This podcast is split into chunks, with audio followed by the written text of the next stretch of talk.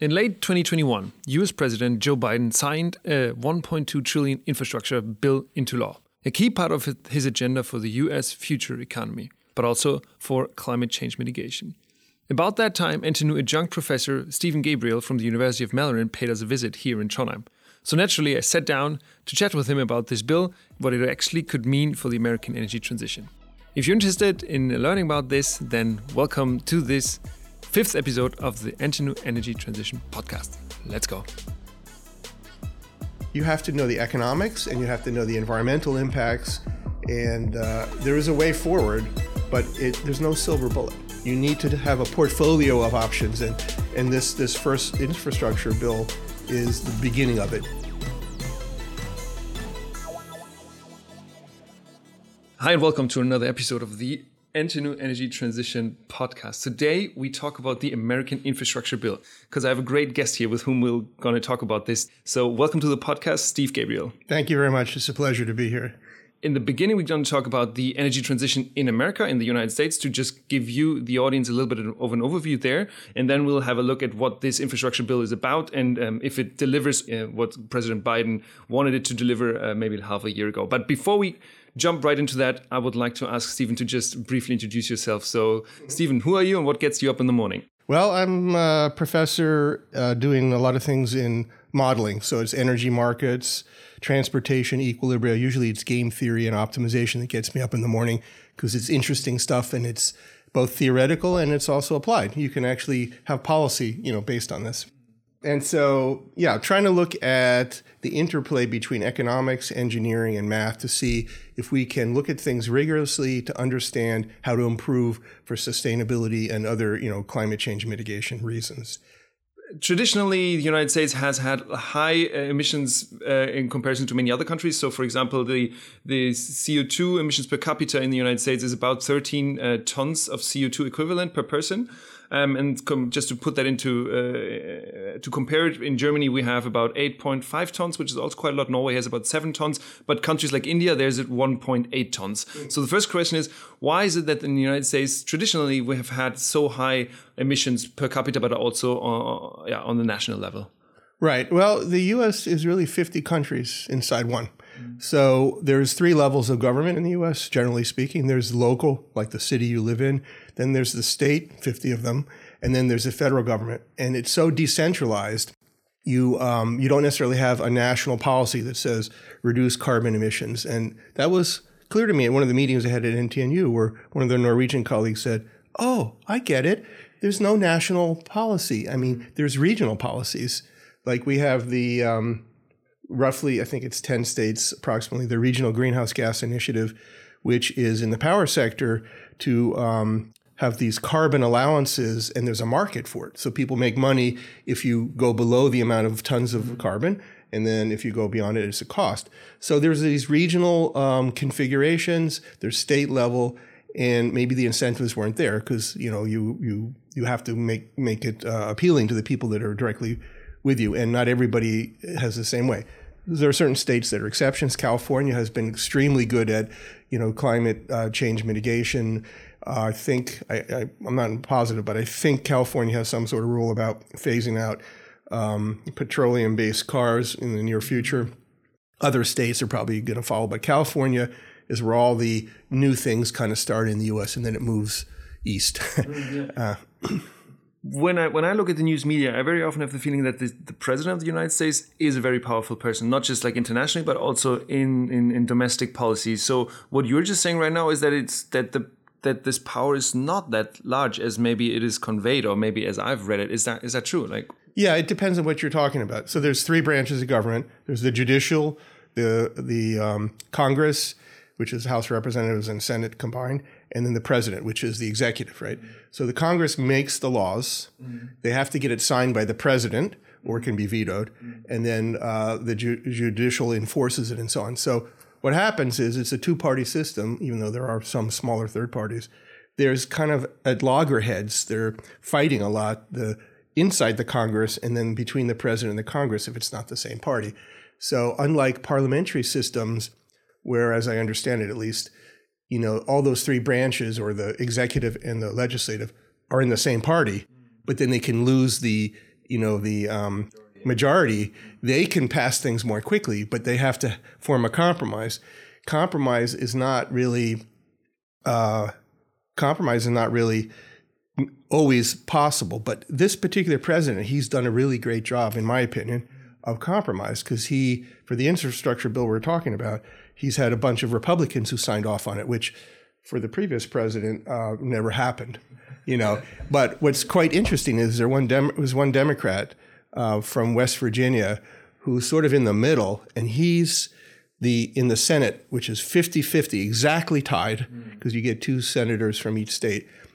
So the tie is broken by the vice president, who's Democrat. Mm. So it's ex- as close as you can get. He's the one pivotal guy that they're trying to, you know, uh, appease, mm-hmm. and so so that he really gained quite a lot of power, isn't it? In, in huge this, amount of power, yeah. yeah. And then what Biden did, which was a good idea, it's talked about in various articles, is he got 18 Republicans to sign on mm. um, to infrastructure, which is a big win politically. Um, so now let's talk about this. Um, let, us talk about the this infrastructure bill. So why is it important, and what's in it?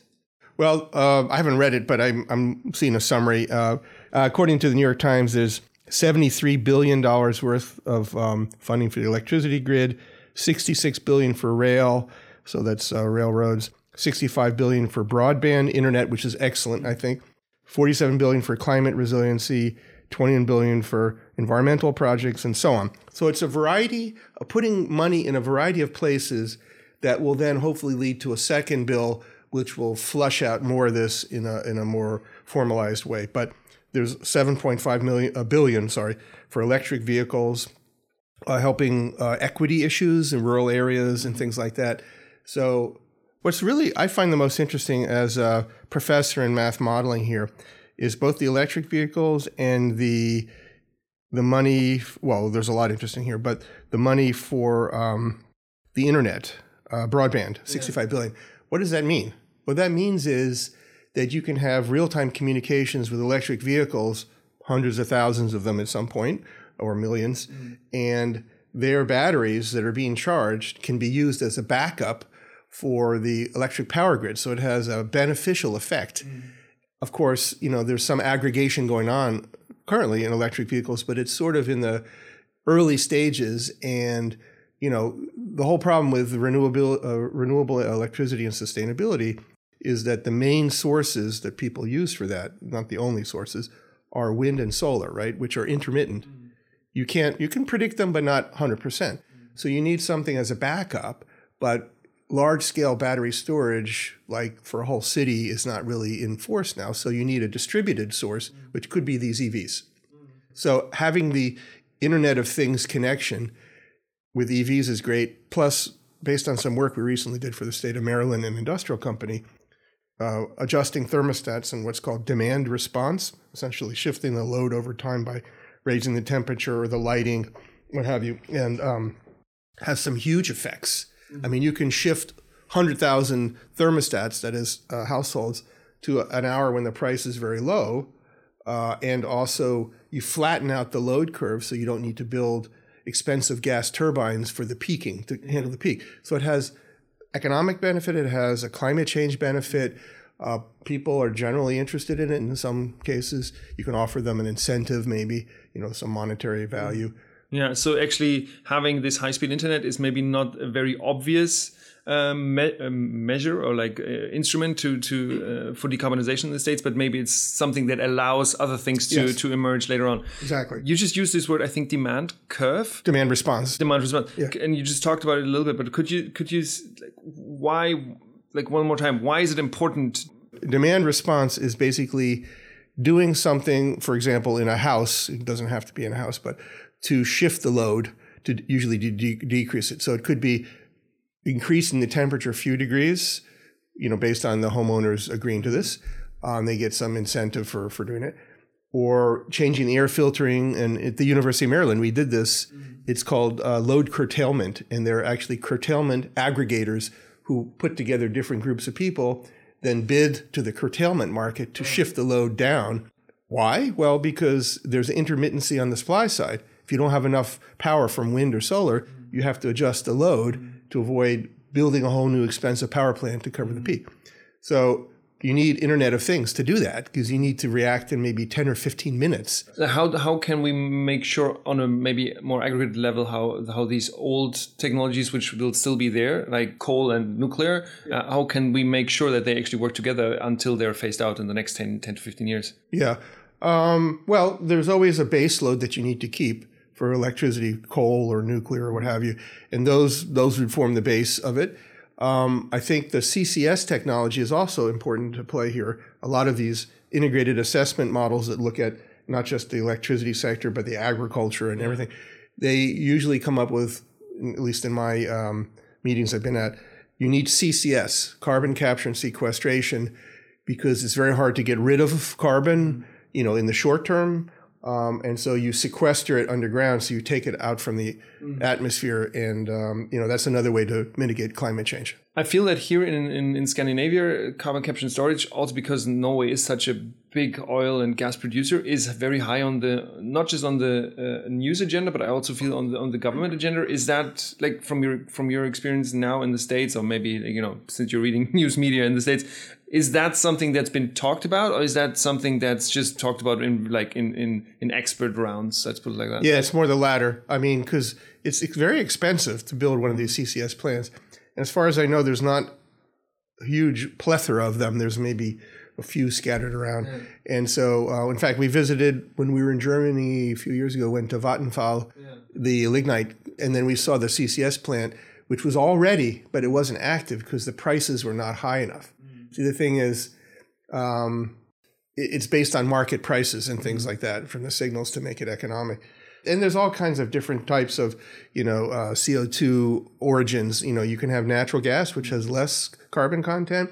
And I, I worked in natural gas for a number of years. Um, and um, they always say gas is the bridge to a carbon free future. Well, the bridge keeps getting longer and longer. That's the thing. It's yeah. like it, obviously I, I, like the like the, the picture is very nice and yeah. playful and helps and stuff. But if yeah, if, if you then if that means that your investments into real renewable energies is um, kept down, let's put it like that, yeah. then it, I'm not sure if this narrative of this this bridge is really helpful. But there's there's actually a subtle point here, and I've seen some academic papers which validate this, at least in the model world, right?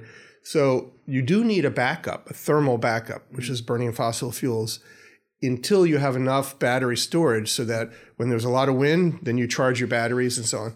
So you need some um, fossil fuel backup, and gas has the lowest of the, the main. And it's fast to turn on and turn yeah, off. Yeah, gas turbines and stuff like that.